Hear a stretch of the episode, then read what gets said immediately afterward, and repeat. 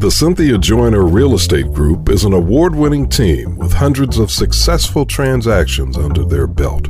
Through their national network, the Cynthia Joyner Real Estate Group works hard to help families realize the dream of home ownership. As a community advocate, Cynthia Joyner is proud to be the presenting sponsor of Jazz in the Park Huntsville. You can find the Cynthia Joyner Real Estate Group on the web at cynthiajoyner.com of course, you have the uh, I don't know how you want to call it uh, conservative hardliners that that feel like past 1960, like anything past kind of blue, Miles Davis is not jazz. I think you know at the heart of jazz is uh, improvisation, um, innovation, and uh, just look at Miles Davis. Case in point, uh, you know when he went on to make you know those uh, the incredible record with uh, with uh, Marcus Miller and Tutu in particular. I mean, that was much different than any of the quote unquote you know straight ahead traditional jazz. But gosh, I mean, just incredible, and and that had a great groove to it. But it's still jazz, so I th- I think it's what you want it to be. I think that's the amazing thing about it, and I do think it's important that it keeps. Um, you know, continuing to uh, evolve and, and metamorphosize because, um, you know, we don't, at the same time, we don't want to get stuck in any one era. Um, and that's something I noticed too when I was in um, college is the quote unquote making jazz into a classical form of music where this is jazz and we're just going to perform it that same way. You know, I think it's definitely important to um, study the greats and internalize that, but then at the same time, take that and make something new out of it.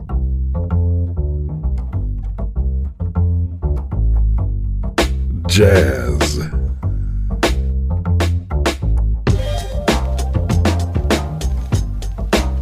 Jazz.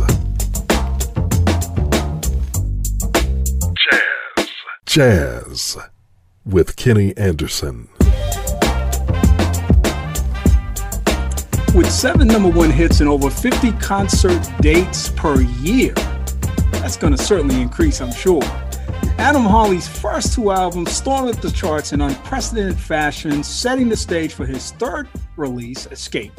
The album features great appearances by Najee, Rick Braun, Michael Lington, Marcus Anderson, Jeff Ryan, and Kat Hawley, who we'll talk about a little bit more a little bit later in our conversation.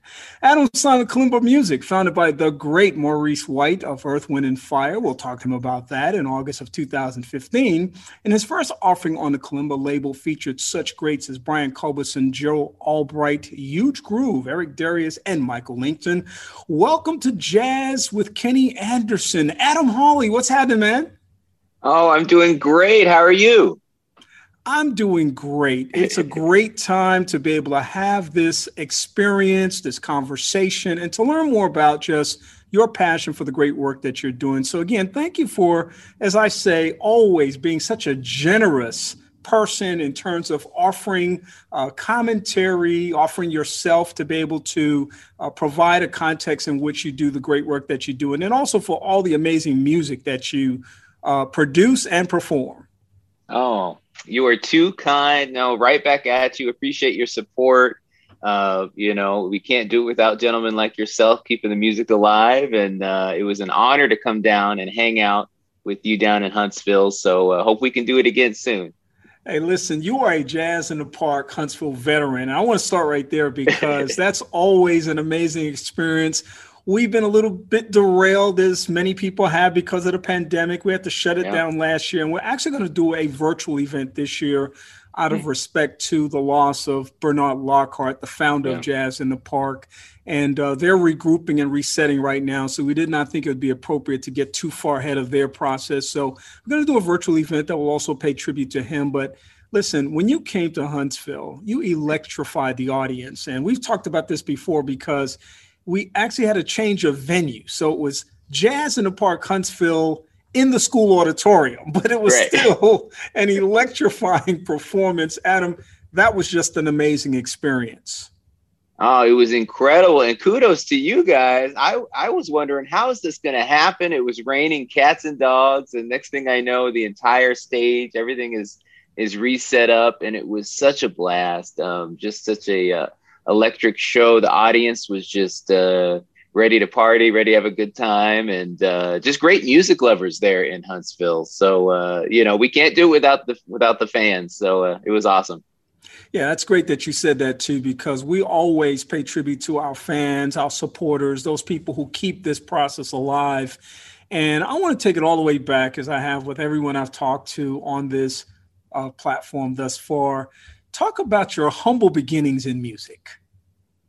Oh gosh, so I'm from Oregon, and uh, you know I grew up there, uh, not in a musical family. Uh, just for some reason, I always wanted to play the guitar from the earliest memory that I have, and uh, the only thing I can I think I can attribute it to is my parents did have a vinyl record collection, and I remember stumbling across that They also had a cassette collection as well, which dates this a little bit and uh, but uh, you know they had uh, Earth, Wind and Fire. That's the way the world. They had uh, Brothers Johnson. They had um, a lot of oldies as well, uh, like '60s, um, Everly Brothers, Elvis, you name it. Just a whole gamut of uh, great music. We had some great stations up there as well. I remember Kissin' FM 97.1. They used to play all of the Motown and just all of the great music of the 60s and 70s, and and that's influenced me going forward. And and uh, it was pretty, I have to say, apropos because I remember distinctly the looking at the cover of That's the Way the World and just thinking, man, this is just such an amazing thing. To to, to sign with Maurice, uh, what would that be? Uh, Twenty years over, twenty years later was uh, was pretty incredible. Well, talk about that for a minute because we're talking about a legend right now in the music industry. In fact, uh, I went to my very first in my lifetime Earth, Wind, and Fire concert in 2019. And of course, they've uh, gone through so much transition over the years. Yeah. So I was seeing them on the back end of it, but still, it was an amazing performance. They've always been one of my favorites. But you were signed by Maurice White. How did that come about? You know, uh, and, and and a lot of people ask me, you know, what what is the secret, or or you know, how did you get your start, or, or get to where you are? And you know, you don't know if you don't take a chance. So I, believe it or not, had completely finished my album and mastered it. And through uh, my experiences touring, um, I had been able to get all the special guests that you mentioned. I mean, talk about a dream come true on a first album to have Gerald Albright, Euge Groove, Eric Darius, etc., all on a unknown artist album. And it was due to me touring and playing guitar for all of them and getting to know them on the circuit. Um, Brian Culbertson as well. I was his guitarist in 2013, 2014. So at any rate, having those guests on there and managing to, fortunately, it turned out to be a great record. But I did all that independently and was ready to release it. And then a good friend of mine, Greg Manning, um, uh, I'll tell you the story uh, quickly. We were in a car driving from Las Vegas to Los Angeles. We had uh, carpooled doing a gig together. So he was captive. He couldn't go anywhere. I had him for four hours. And I was just picking his brain, honestly, not trying to uh, get signed or anything. Just, hey, you know, what, what has been your process? Anyways, he said, you know what? Uh, I'm signed to Kalimba and they're looking for new artists. So when your album is done, shoot it over to me, and I'll get you in touch with the A and R executive. And his name was Ted Joseph. This gentleman, by the way, was with Warner Brothers for 30 years. He was with Prince from the beginning, and all of the other. I mean, Warner Brothers is such a massive label. I mean, it, the list goes on and on. So, but if I hadn't made that album, um, you know, who knows? But uh, you know, they really liked what they heard. They signed me I was the last person, sadly, that Marie signed before he passed away. Um, and uh, I signed in May of 2015. And uh, I had to wait eight months, nine months for my album to come out. They said, you know what, you're a new artist. We want you to have the best possible shot at making an impact. So we want you to come out at the top of the year 2016. So the album was done and sat in the can for nine months. Uh, but they they uh, they pulled all the right uh, strings because that first single came out and it ended up being number one for five weeks, and it was top ten for like the whole summer basically, and uh, and that's what got everything started, the summer of 2016, and since then, as you mentioned, been so fortunate to have um, several more number ones since then, and uh, it's just a blessing. You know, I uh, I feel fortunate. And what was that early experience like for you? Because a lot of artists coming out the gate um, in any particular time of year have the same ambition to be able to do the best they can. They want to be successful. They've typically been at it for many, many years, and yet you strike gold on your first hit. Um, what was that feeling like for you? Well, it was it was an amazing feeling, and and it, and it was a product of you know seeing a song go number one. That that that's something, but that's the tip of the iceberg. You know, I had been working on that album for eleven years, if you can believe that. I started on the record when I was an undergrad at USC in Los Angeles in 2005.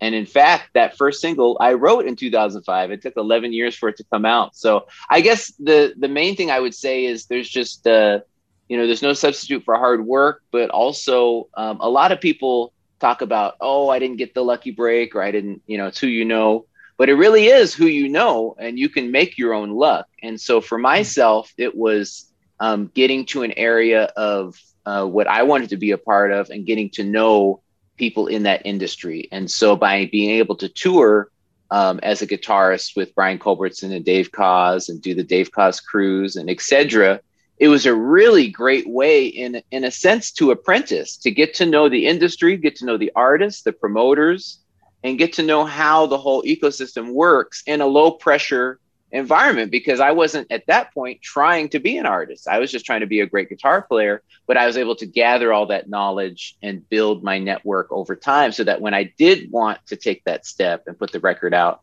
um, you still never know, but there's you have a lot of things going for you as opposed to it being just out of a black hole. I kind of think of you as a complete person. And the reason I oh. say that the reason I say that is because you have the musicianship, you produce, and we're going to talk about that in a few minutes because you've had some great success, in fact, phenomenal success uh, over the past year throughout the pandemic. Uh, but also, uh, you have a background in music education. I mean, that's what your degrees are in, and you have a mm-hmm. doctorate mm-hmm. degree. So, yes, talk a little bit about the education journey as it relates to your musicianship.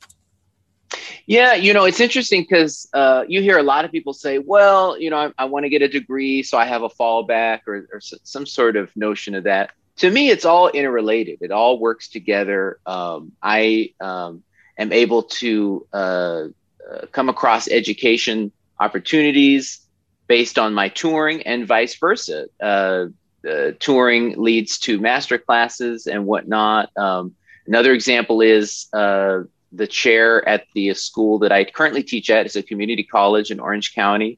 Um, she uh, ends up hiring me to do a lot of copy work, writing a lot of charts, you know, and so that's something that's not I'm not teaching, but because I know her her being the chair of my department, I'm getting other opportunities. So I think it all works together, and I also just really enjoy it. I have so much fun. I have just such incredible, talented students, and yeah, you're exactly right. That's why I uh, pursued uh, my graduate degrees and did a master's and then a doctorate from USC because um, it's something I'm passionate in and uh, and it works really well with my schedule. Right now, I teach one day a week on Mondays. It's fantastic. It's super rare that there's a show on a Monday. I mean, that's that's so unusual. So it's great. I can fly in even if I have to Monday morning, go straight to the classroom, work with my students. I teach a class, and and I also have several private students and. Uh, and I have to give a shout out to them. They really persevered in the pandemic. Um, one of the classes I teach is an ensemble. And so, you know, how do you do an ensemble via Zoom? Right. I mean, that that's literally the opposite of what the class description was. So I enlisted them to do recording projects and to do them virtually and then attach video content to that and make music videos out of it. And man, they just came up with some unbelievable arrangements and i was just amazed at their creativity. And then what was wild is we ended up going back to campus the last month of the semester and then we had to put together an actual live performance in four weeks. And uh, and that was daunting because we had gotten such in the groove of recording and editing and and uh, you know having post production you can fix things you know in the mix. So that was a fun challenge too to um, get them to where you know back to what we in- initially were intending to do, which was perform live. So um, at any rate, just really, really talented students, and uh, and I really enjoy it. you know, I've often mentioned the upside of COVID in terms of how how have we learned during the pandemic. And I'm listening to you now talk, and I'm thinking about how much your students have been challenged to stretch and yeah. to tap into that well of creativity and innovation that will serve them so well as they move forward in life. And perhaps they were exposed to some things that they may not have traditionally been looking at or thinking about, but they're going to be so much more equipped because of that. And you, of course, throughout the pandemic, have continued to pivot in various ways. I want to first of all talk about your pivoting to the virtual uh, space because you were the, one of the first people that I saw who were holding regular virtual sessions online to connect with your audience. Tell me about that experience. Yeah, you know, um, uh, you know, Rick Braun probably was the first. You know, I, I, he, he had a, he had a show up like the day after the everything shut down. I said, "How did you do that?" so I just kind of looked at it. There was a couple people that popped up right away, and I just wanted to. It was important to me to do something unique, something different, but still engaged with the fans. Um, and it was out of necessity too. Uh, my album, my third album, Escape, came out February 28th, and everything shut down March 14th. So I was like, man, is you know, I, I had um, over 50 dates booked. That easily would have been 60 or more in 2020, and and those are all a great device to promote the record. So I was like, man, am I going to just let this new record just wither? Uh, and so that was one of the reasons um, I got it started. And you know, I played around with the format for the first couple weeks, and pretty early on settled into uh, having an interview-based show um, where there's performances, there's interview, backstory on um, the artists, and then I also perform live as well, and uh, and keeping it, trying to keep it all in a tight hour and uh, and it's been a lot of fun. Um, had some incredible guests: uh, Rick Braun, Dave Koz, Deniece Williams, Paul Jackson Jr. I mean, the, it, the list goes on and on. Mindi Abair. So uh, it's it's just been a lot of fun getting and and I've learned a lot too. I learned quite a bit about a lot of these artists that I didn't know, even though I've been knowing them now for 15 years. So um, so that was a lot of fun. It's been really gr- a great way to get in touch with fans, keep in touch with them. And I'm excited because I have a new album coming out in September. And so I'm just about to start using the show as a way to introduce people to the new music as well. So the show is still going. We're a year strong. Uh, shameless plug. It's every Wednesday, 6 p.m. Pacific. Uh, you guys are in Central Time, so 8 p.m. Central and uh, and yeah, we just have incredible guests week after week. Every time I reach out, uh, 99% of the people I reach out to are like, "Oh, would love to. Let's do it." You know, and we come up with some really cool collaborations musically as well that you won't see anywhere else. I often learn their songs, and we do a duet. And uh, so yeah, it's been just a really cool way to keep in touch with the fans and um, and also, I made a point to make it different than the live show because that's the one thing you could say is, oh, I don't want to oversaturate. So I made sure to make it, again, interview based, more informal, more laid back. And then, of course, there's still a good reason to come see me live because that's the full live experience.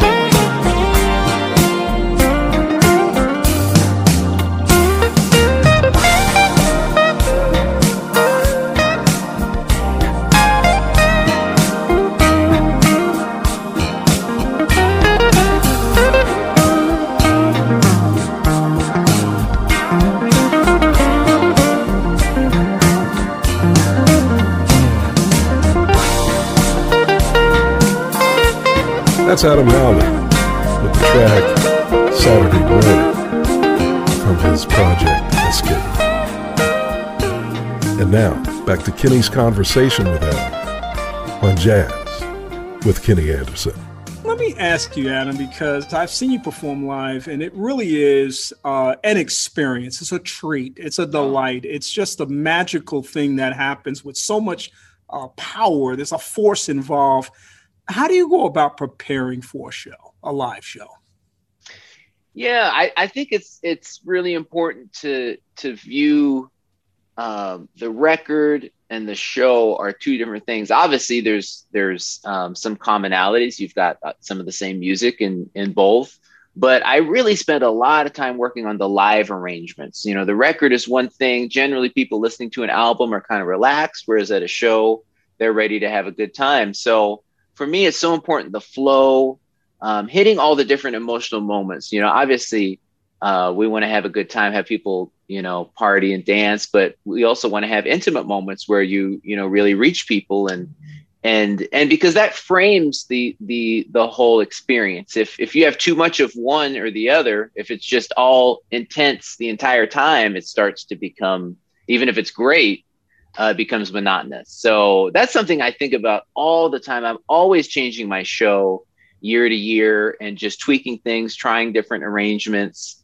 um, you know, and then of course I always love to do an homage to uh, to the old school because that's that's where I got my start. That's where I um, cut my teeth learning all of those songs from the 70s and the 80s, and uh, so I always throw that in there as well. And uh, essentially do a bit of a DJ Adam. You know, I'll just I'll flip through, you know, Stevie Wonder, Earth, Wind and Fire, Gap Band, and I'll just do little tastes just to um, because I like the songs because that's where my influences are from. But then it, it I also connect with the fans because they similarly um, I think are you know thinking back over their memories and and you know thinking about those songs and what it means to them. And uh, so yeah I mean it's something I think about a lot. And the last thing I'll say is I just owe a lot to the great performers I toured with before I was um, uh, you know, 100% a solo artist, and especially Brian Culbertson and Dave Koz. Not only are they amazing musicians,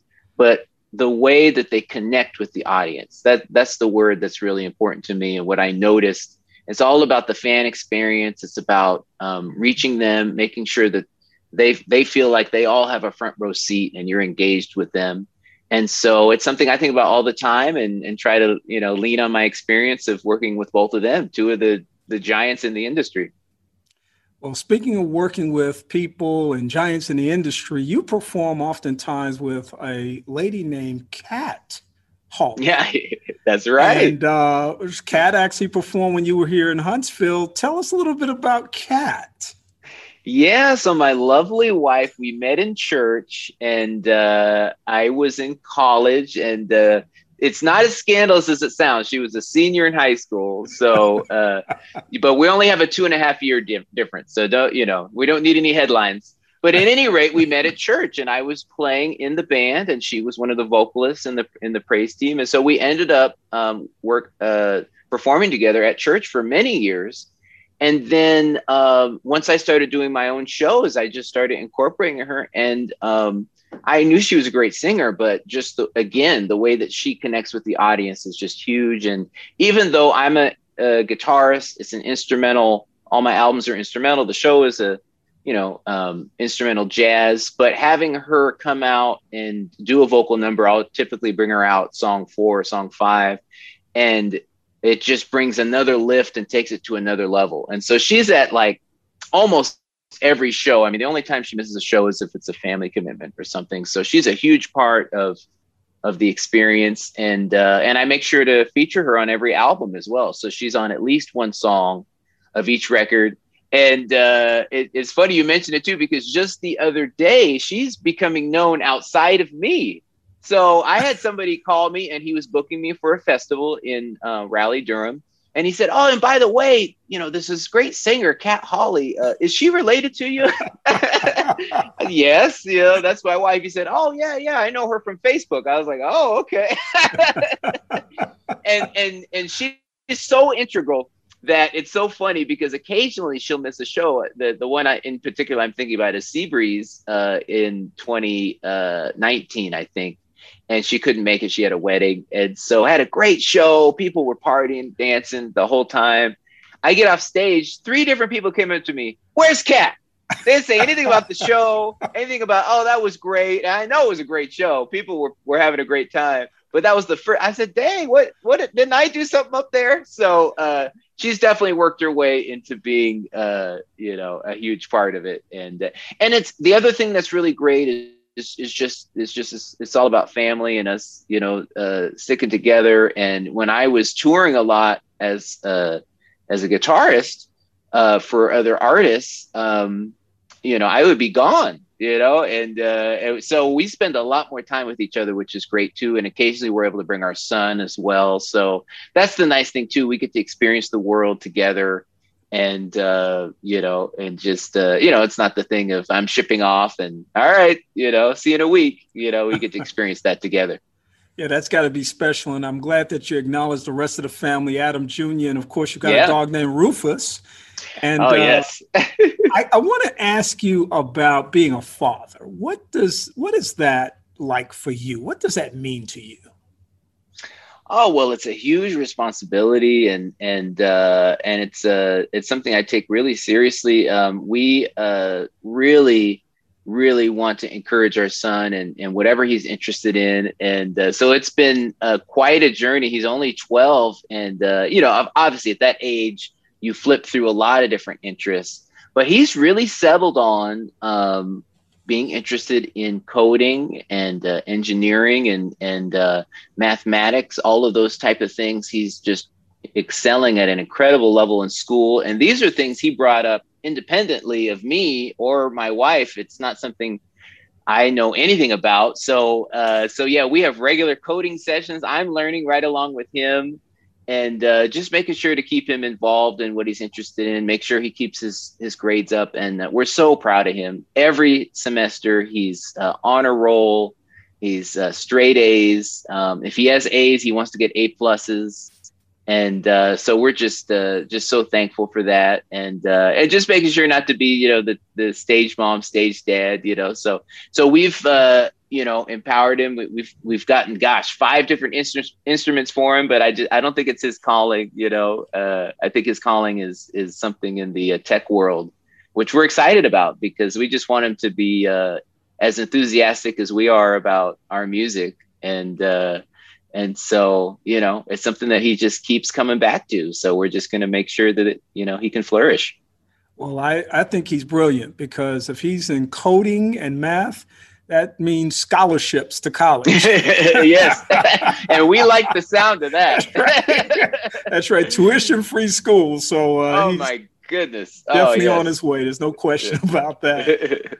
Adam, the producer, we talked about Adam the musician. I want to talk about Adam the producer because you're having some great success right now as a producer. In fact, I believe, and you correct me if I'm wrong, yet about six uh, songs on the charts right now that uh, are part of your production, and then you've played on two others. So, got about eight songs on the chart on the Billboard chart right now that are um, great songs, great music, and uh, the result of your labor. So, talk about your work as a producer. How did you get in that space, and what do you enjoy most about producing? Well, yeah, and that's what's interesting about the industry too is you never know what what one thing will lead to another. And so I've been producing for, you know, uh, 15, 20 years, but it was me putting out my own album and having that album do really well. Then I started getting all these calls, man, really, really like your first record. This is back 2016, 2017.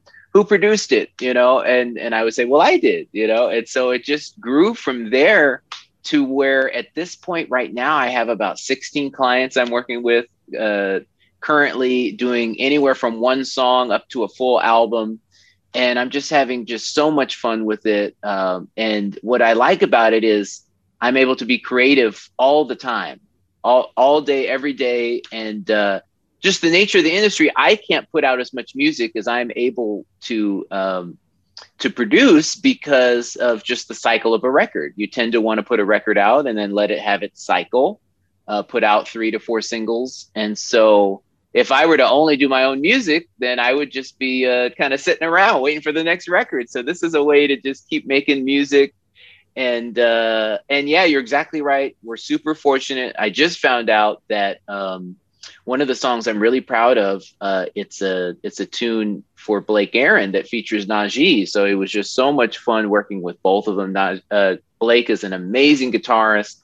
Najee, of course, is a legend and that track just hit number two on Billboard, and it's been um, it's been top ten for like I don't know three months or something. So it's it's been doing really well. Uh, and yeah, a few weeks ago I had three in the top ten. So uh, yeah, it's just been such a blast, and uh, and I feel fortunate. You know, you can't do it without great artists. So uh, I definitely uh, am grateful to have all these great musicians reaching out and um, and it's been fun so that's mostly what i've been doing especially through the pandemic is is pretty much just uh, producing and doing my facebook show and now that uh, the touring is starting to pick up then uh, you know just uh, squeeze that in as well and uh, continue with these projects and and as i mentioned also finishing up my next record as well which is about it's about 90% done. So, uh, you know, just, uh, just keeping that pushing. That's a good thing. And of course, we mentioned Billboard. I got to acknowledge the fact that every year Billboard gets a chance to acknowledge a song of the year. And uh, only one person can have that distinction. And in 2020, that just happened to be Adam Hawley. Congratulations on To the Top. Oh, thank you. Well, I was a bit sheepish. You know, I called the song to the top and it actually never uh, reached the top on the weekly chart, right? So every week they count all the spins and uh, and whoever has the most spins is the number one song. So, you know, it, it peaked at number two during the year. And so I was a little bit like, oh, I guess I jinxed myself. Well, early December, my radio promoter, uh, Jason Gorov, and shout out to him, he's been incredible um, since the beginning you know, he hits me up. He said, "Hey, you know, you have song of the year." So most the most spins for all of 2020, and uh, so I feel super fortunate. I had missed out on it narrowly a few other times, and so it's definitely a just an honor and a great feeling. And uh, and shout out to Jeff Ryan, amazing saxophonist from the Bay Area. He was featured on that track and uh, and did an amazing job. And uh, so yeah, you know, in fact, I had within two weeks, I had a song actually hit the weekly number one chart, "Escape," and then two weeks later, uh, found out that "To the Top" was was song of the year. So that was an amazing uh, couple weeks right there for sure. It had to be, and I'm sure you're going to be spending quite a bit of time at the top uh, based on everything that we're seeing happening right now. Adam, I'm going to ask you one final thing, and that is you got touring coming up here in 2021. I know you're already looking ahead to 22 as well, but that is going to start picking up and resuming a little bit now that we're moving out of the pandemic with vaccinations and more. You got to be pretty excited about that. And I looked at your 2021 schedule at this point, and it is pretty full. Yes, sir. Yeah. Uh, you know, I don't know what happened. I don't know if everyone was on a conference call, but about a month ago, bam, the phone just started ringing off the hook. And uh, so, uh, yes, I feel super fortunate. Um, I did a, a, cruise kickoff with Dave Koz to celebrate. Uh, we have one year until the next Dave Koz cruise. So that was my first performance. And it was so amazing. Obviously, Dave was there along with Keiko Matsui, Eric Darius, Vincent Ingala, mm. Uh, Chris Walker. Uh, and so that was so much fun. Then I played at Seabreeze about five days later. Uh, Lindsey Webster and I did a show together, and it was mm. just uh, it was just electric to be in front of just that you know uh, huge audience. Um, it was just so much fun. And then uh, I played Phoenix a few days ago, and I'm just about to ship out and do the Warren Hill Festival in Los Cabos. So yeah, we're we're running now, and uh, yeah, all through the rest of the year uh, I have dates all the way through end of November. Um, and yeah, people calling for 2022 as well. So uh, yeah, it's definitely exciting. I missed it.